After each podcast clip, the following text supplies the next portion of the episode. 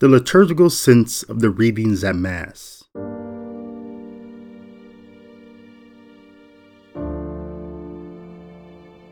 In this week's first reading from the Deutero-Isaiah chapter on prophetic fulfillment in the New Exodus, Isaiah chapter 45 verses 1 through 46, we encounter remarkable prophecy about God's plan for his people. God announces that he will anoint Cyrus, a foreign king, as his instrument to liberate Israel from exile. This is an unprecedented act of grace, since Cyrus is not a believer in the God of Israel, but a worshiper of pagan gods. The text reads, "Thus says the Lord to his anointed Cyrus, whose right hand I grasp, subduing nations before him, and making kings run to his service, opening doors before him and leaving the gates unbarred. For the sake of Jacob, my servant of Israel, my chosen one, I have called you by your name, giving you a title, though you knew me not. I am the Lord, and there is no other. There is no God beside me. It is I who arm you, though you knew me not, so that toward the rising and setting of the sun, people will know that there is none beside me. I am the Lord, there is no other." The prophecy reveals that God is sovereign over all nations and history. He can use anyone, even an outsider, to fulfill his purposes.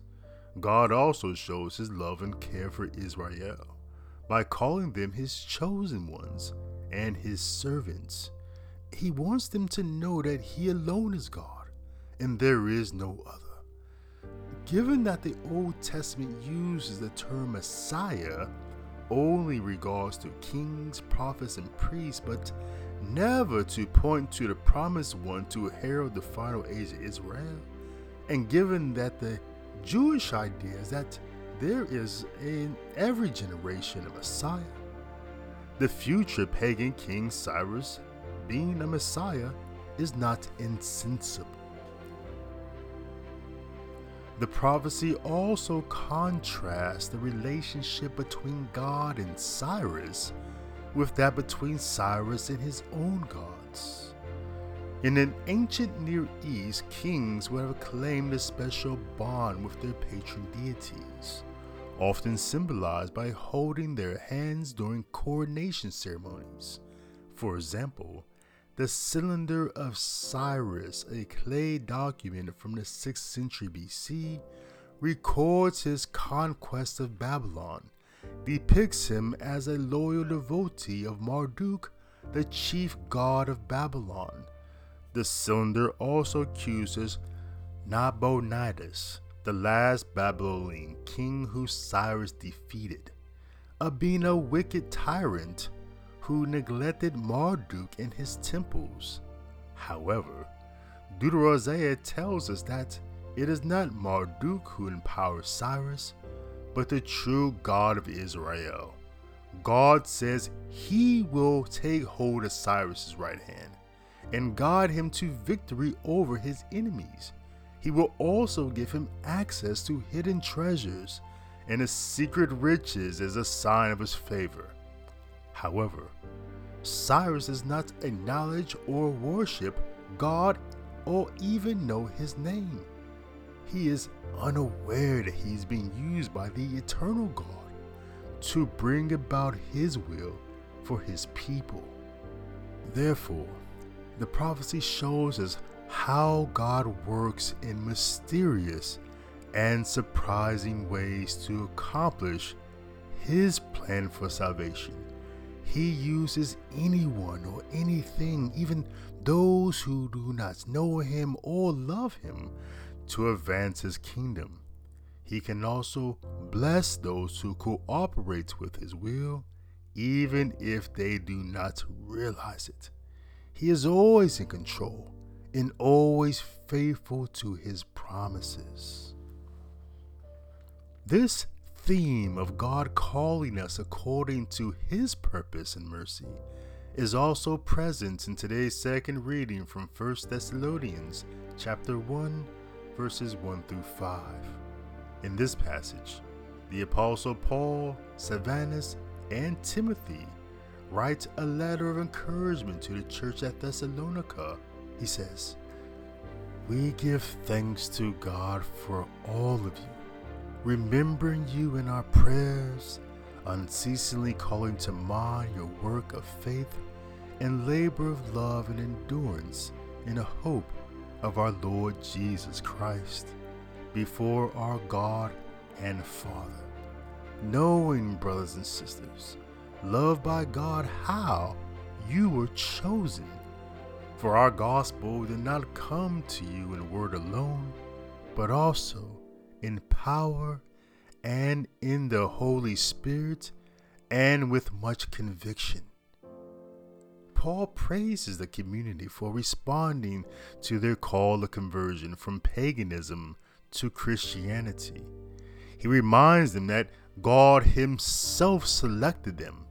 He also adds in verses 6 through 7, "And you became imitators of us and of the Lord, receiving the word in great affliction, with joy from the Holy Spirit, so that you became a model for all believers in Macedonia and Achaia." In this way, he commends them for allowing them to be used as examples to non-believers for the glory of God through their imitation of Christ and the apostles despite their suffering. In the case of Cyrus, we heard about a future king who would not choose God, but lean into his culture and tradition of trusting in false gods. However, God chooses him to bring about His perfect and divine will. Then, in the case of the Christian community at Thessalonica, we heard about converts to the faith who were on fire for having been chosen by God and rescued from serving false gods, so that they might be used to bring about His divine and perfect will.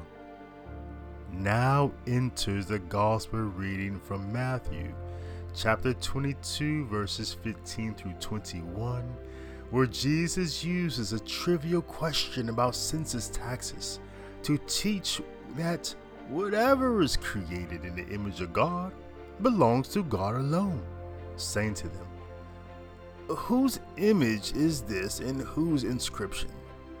They replied, "Caesar's."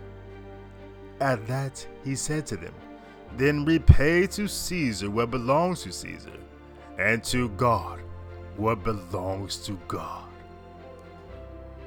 Some of us are like King Cyrus in our vain belief that we belong to ourselves, to our tradition and our culture. In that belief, we become slaves to things beneath God, only to be used by God because His divine and perfect goodness will always be accomplished through us, whether we cooperate or not. Others of us are like the converts in Thessalonica. We genuinely believe in our calling and are thankful for, and we do our best to be an example of who created us and why He called us. Inasmuch as the liturgy of the Mass affords opportunities for both of these people to receive the grace of God, only the latter is disposed to witness how the liturgy is constantly showing us who we are and who God is. From the opening procession to every movement throughout the liturgy, we are reminded that we are being called to process towards God. The sacred scriptures we hear at Mass remind us of how much God loves us, and we respond to Him saying, "We love you too," saying, "Thanks be to God. Praise be to you, Lord Jesus Christ." The Holy Eucharist is the perfect reminder of the work that God is doing in us. For if he can take a dead thing like bread and wine and make its essence a living thing himself, then how much more can he do with those who are living beings created in his image?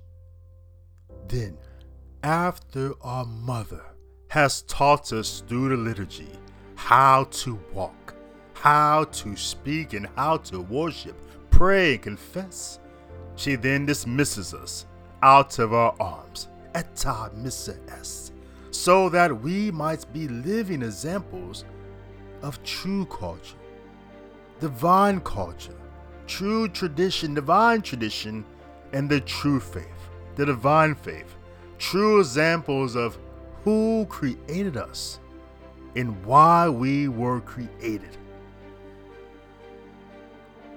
This is just one way how the readings at Mass this Sunday connect to the liturgy, and how the liturgy is forming us how to live our lives in the world. Be in the world which you have received through the liturgy. I am David L. Gray. Visit me online at davidlgray.info for more content and context about the liturgical sense of the scriptures.